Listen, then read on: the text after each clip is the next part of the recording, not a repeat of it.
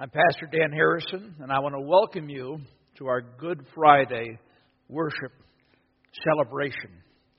We're going to take a little different look at Good Friday tonight. As you saw in the story that was depicted there, Abraham being asked to sacrifice his son. We're, going to look at that story, and then we're going to draw parallels between that and the sacrifice of Jesus Christ. And I think you'll find it amazing that God, 2,000 years before Good Friday, laid out a beautiful foreshadowing story that told what was actually going to be the ultimate sacrifice that he wanted, and that was his son, Jesus Christ.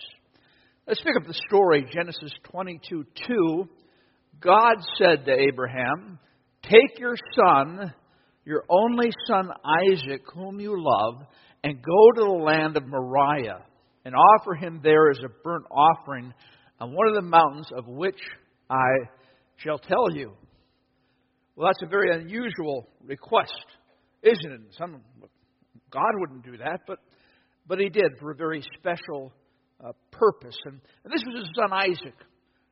The son that was a miracle baby, the son that was going to fulfill all the promises for the great nation that would come from him. And bless all the world. And now God was asking him to sacrifice Isaac.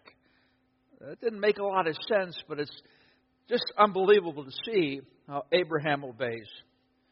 So he heads off with uh, two servants and Isaac, and then he tells the two servants to stop at a certain point, and then he and Isaac move forward. And Isaac's asking, Where's the lamb? Where's the sacrifice? There's something missing here. Verse 9 When they came to the place of which God had told them, Abraham built the altar there and laid the wood in order and bound Isaac his son and laid him on the altar on top of the wood.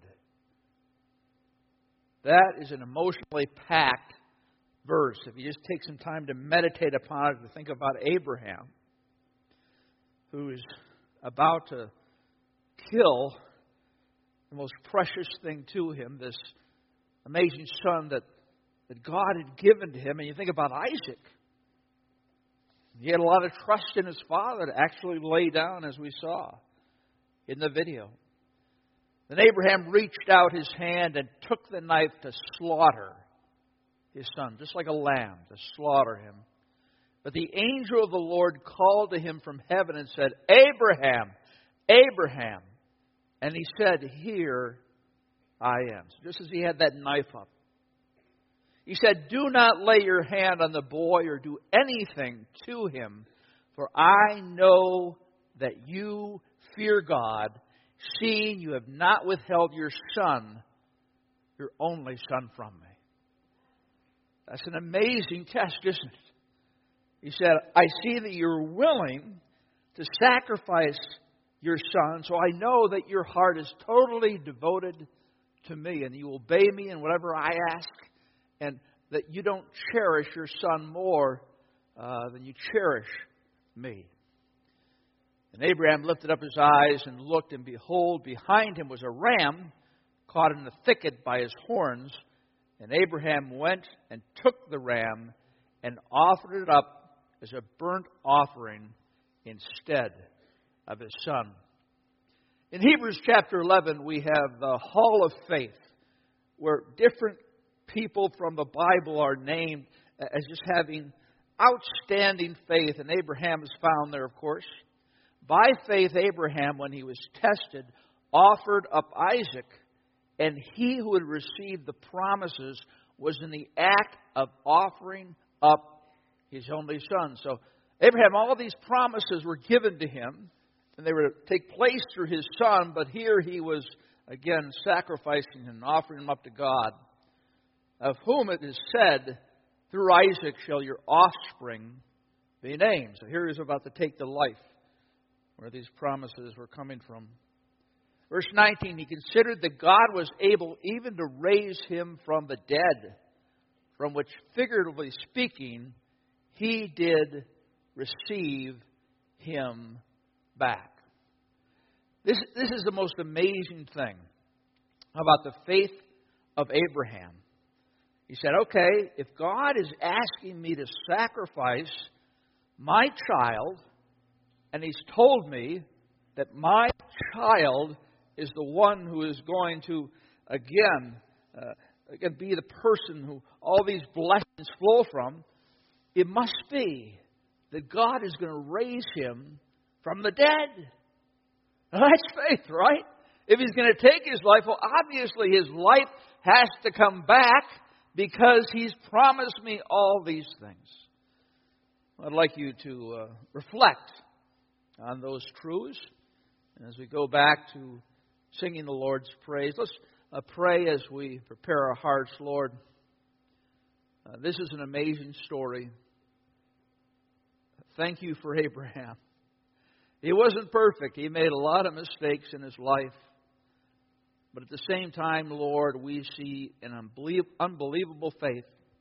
And more importantly, we see this, this unusual story that foreshadows what we're celebrating tonight the sacrifice of your Son, Jesus Christ. Well, let's look at the amazing parallels between the sacrifices of Isaac and Jesus. You forward that? Might have the wrong remote. There it works. Both are promised children who have miracle births. Now, this is very, very unusual. We know that in Genesis 18, the Lord came in fact, three people came, and one of them was either God or Jesus Christ. And, and they, of course, were going to talk about Sodom and Gomorrah and how it was going to be destroyed. And the Lord said, I will surely return to you about this time next year, and Sarah, your wife, shall have a son. And Sarah was listening at the tent door behind him. Now, if you were 90 years old, you might laugh a little bit too. I'm going to have a son. You got to be kidding me. That never happens to anybody my age. That would be a miracle. Yes, it's God's miracle. He promised that Isaac would come and it would be a miraculous birth. Isaiah 7:14, the prophecy about Mary, Therefore, the Lord himself will give you a sign. Behold, the virgin shall conceive and bear a son, and shall call his name Emmanuel. Again, written so far before the actual event. And so you're going to have a son, and he's going to come, and it's going to be a miraculous birth. A virgin is going to give birth to a child. Now that's a miracle, isn't it? So you see again this, this parallel of the miraculous birth and the promising of the individual. Another one is both are called their father's special only son. We look the story of Abraham and Isaac, and God said, Take your son, your only son Isaac, whom you love. As we read that, there's something really special about this individual. They're the only son, the only son you have that you love so much. Back in that day, uh, to be a son uh, was a great, much, much great honor uh, than to be a daughter. And so it speaks of the fact that, okay, you've only got one son. Now we read in 1 John. In this the love of God was made manifest among us, that God sent his only Son into the world so that we might live through him. Again, we see God's love. And this, and so the love of God was made manifest. It was seen by us that God sent his only Son into the world. Jesus Christ Really, God Himself, obviously. So He kind of sent Himself into the world in order to make a way to Jesus Christ. Of course, John 3:16 for God so loved the world that he gave his only son that whoever believes in him should not perish but have eternal life. The gospel in a nutshell. God's love is, is so tremendous for us.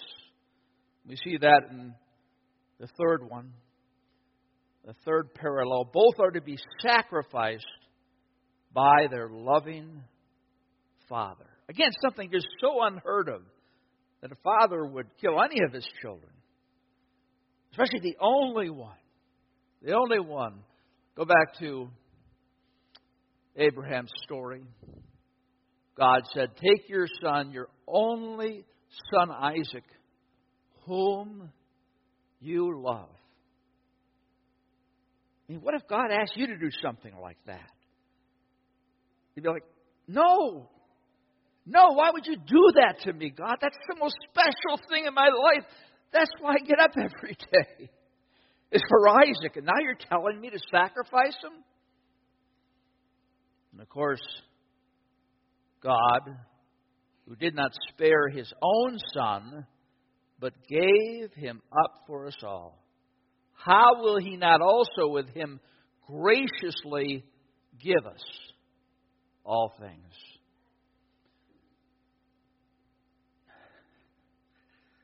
Good Friday is a time when we want to remember God's outrageous love for us. That He did what He did in order to bring us into relationship with Him. I was thinking about this, so I went online and I said, How much does Allah love people? and it said, Well, those who serve others, He likes the best. That sound familiar? It's a works orientation. It's the idea if I want my God to love me, I've got to work at it. I've got to perform. I've got to be the type of person that He wants to be. And friends, that is not the truth.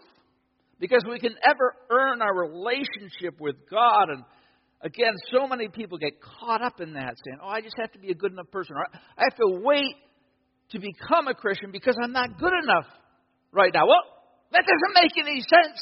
Because you'll never be good enough to be a Christ follower. It's a gift that when you come and say, I'm not good enough, God, that He says, You're right, and I am going to save you. I am going to make you righteous and holy, not because of what you've done, but because what I've done for you. I give it to you as a free gift, and the, the most important thing you need to realize is you can't earn it. So you have all these people who are going around, I don't know if I'm going to heaven or not, I'm trying to be a good person, and they're totally confused about their relationship with God. Who would want a God that has a performance scale? That's all the other gods. You got the Hindus worshiping their many multiple gods, and, and they're trying to keep these gods happy. Because if they don't keep them happy, bad things are going to happen. We don't have to worry about that. Right? Because God doesn't do that. He loves us. He takes care of us. He does discipline us. But that's the message of Easter God's unbelievable love. The fourth parallel both are to be sacrificed in the same place, Moriah. Now, Moriah had several mountains and hills, and it was right in Jerusalem, around Jerusalem, and Golgotha, where Christ died for us, was one of the mountains of Moriah. And in the same way, Abraham was called to sacrifice his son on one of the mountains in Moriah. Isn't that amazing? Isn't that just, I can't believe that parallel. Yeah, it just communicates that God had a plan way, way, way before in terms of bringing us back to Himself. And He gave us a, a story, a true story, to help us to try to understand what this all means. Both are to be a sacrificial lamb to God on wood. Look at Abraham's story. Isaac was saying, Hey, where's the lamb? And, and Abraham said, God will provide for himself the lamb for a burnt offering, my son. So they went, both of them, together. So where's the lamb? Now, this was even before the Old Testament law came into effect, which had the whole sacrificial system. So many different sacrifices in order to show God that they were confessing their sins for what they had done wrong. And, and again, they were all foreshadowing when Jesus Christ would be the ultimate lamb on the cross. And now, this story in Abraham's life, early, very early in the life of Israel, we have the same thing. The lamb must be sacrificed. And the whole Old Testament points to Jesus Christ as the lamb upon the cross. That's what needed to happen. We see John the Baptist. The next day, John the Baptist saw Jesus coming toward him and said, Behold the Lamb of God who takes away the sin of the world. John the Baptist was his forerunner, and he said it right there. This is the Lamb of God who's going to take away your sin. Both voluntarily submitted to their being sacrificed. You kind of wonder what was going on in Isaac's mind. He's probably a little older than when we see in the video, and it's like, okay. I mean, wow. But, but he submitted himself to his Father. And of course, Christ submitted himself when he was in the garden alone and he was just so overwhelmed with painful emotions. And he didn't want to go to the cross. He was one of us, but at the same time, he was God. And say, hey, if there's any other way we can do this, please. Jesus said to him when they came around and Judas led the soldiers to where Christ was, Friend, do what you came to do. And they came up and laid hands on Jesus and seized him. Jesus didn't put up a fight. He said, Why did you guys get me when I was out in the city? You know, why are we doing undercover here? I, I'm ready to go. And he didn't anyway push back because he knew that that was a plan that God had for him. And he voluntarily submitted to that. These truths are so important for all of us to know and remind ourselves of because it's the basis of our daily life. That the sacrifice of Christ, our sins were forgiven, and we can walk with God. And, and when we say, hey, let's thank God, this is what we want to thank God for. We're sacrificing His Son. And so it needs to be a constant theme in our prayers and, and with one another and remind ourselves because we, we get a little bit away from our salvation experience and we just kind of take it for granted. You just cannot take that type of thing for granted if you really, really understand it. Have you ever saved anybody's life before? Or maybe they saved yours. You remember that, right? And you reference it because if they hadn't done that, you would not be here today. And that's what Jesus Christ has done. The seventh is both narratives conclude God will provide. Genesis 22:14 so Abraham called the name of that place, The Lord will provide. As it is said to this day, On the mount of the Lord it shall be provided.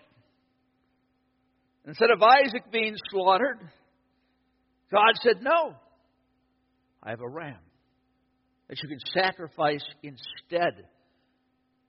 And of course, Abraham believed that God was going to show up in some special way. And of course, he did. Then we think about Christ, whom God put forward as a propitiation by his blood to be received by faith. This was to show God's righteousness because in his divine forbearance he had passed over former sins. So let's think about the cross for a moment. It's interesting when you look at the movie The Passion of the Christ, or uh, especially in the Catholic Church, there's a lot of emphasis on the pain that Christ went through. And that's what people typically resonate with, understandable. But when you look at the Bible, the more important thing obviously was that as Jesus Christ was on that cross representing both you and I, obviously the physical pain was terrible. But the spiritual pain was unbelievable. Because as, as God put our sins upon him, all of our sins, past, present, future, for everyone who's ever lived, that last three hours when he poured those upon Christ, that was a propitiation for our sins.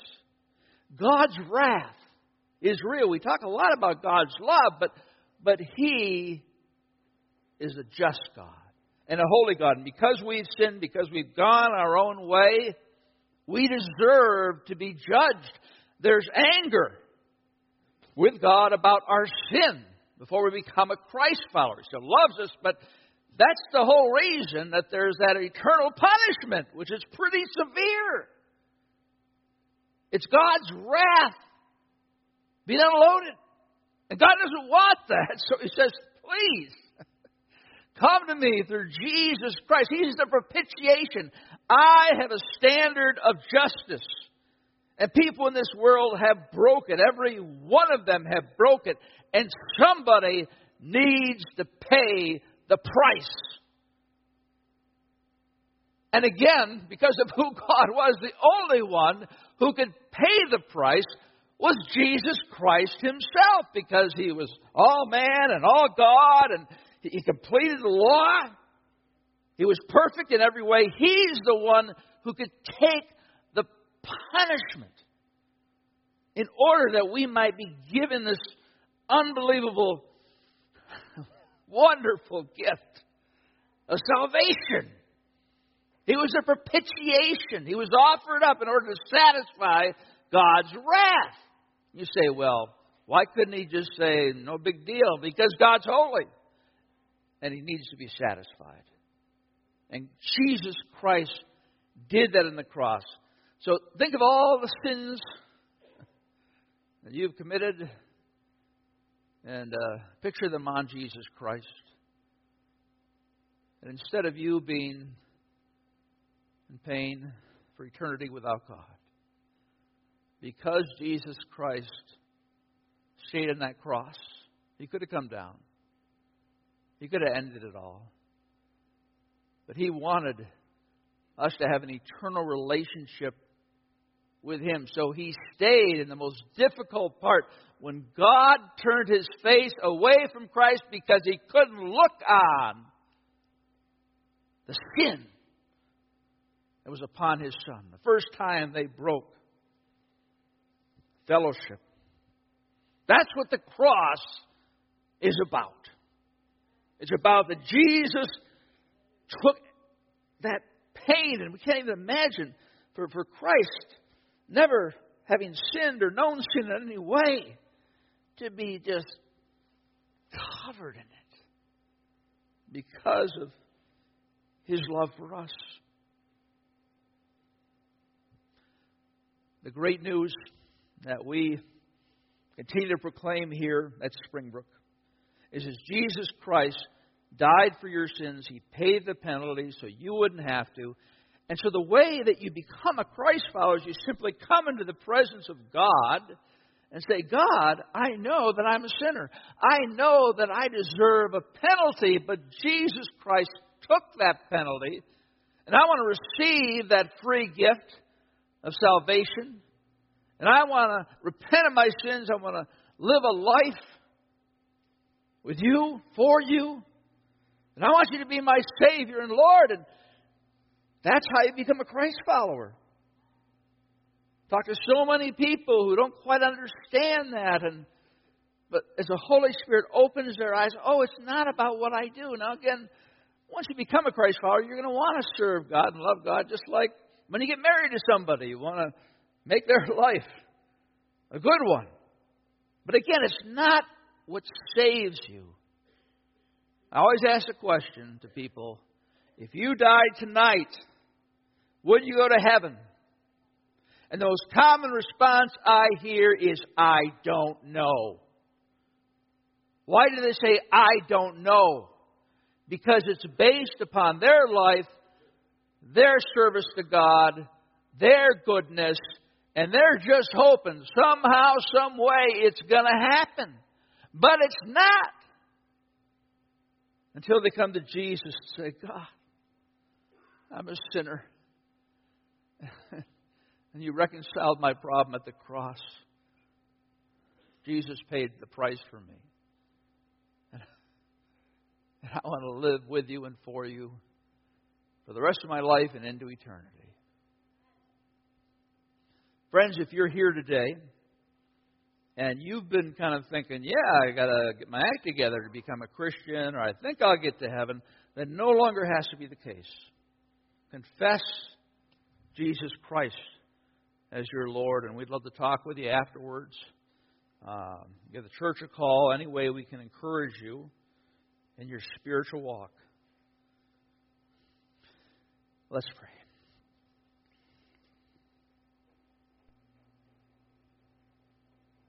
Lord, I want to thank you for all these individuals who've come out to commemorate this unbelievable gift that you provided through your Son, Jesus Christ. Lord, we're so thankful for those of us who become Christ followers, and our prayer is that many more people would experience this unbelievable freedom that you want to give to us. Now, Lord, we celebrate communion. We celebrate your bread. It represents your body. And the cup, which represents your blood. As we, we take this and reflect upon it, Lord, I just pray if we are Christ followers, that our hearts would be full of gratitude. And if we haven't made that decision yet, that uh, we make that decision or say, I'm going to find out. I'm going to seek after God. In Christ's name, amen.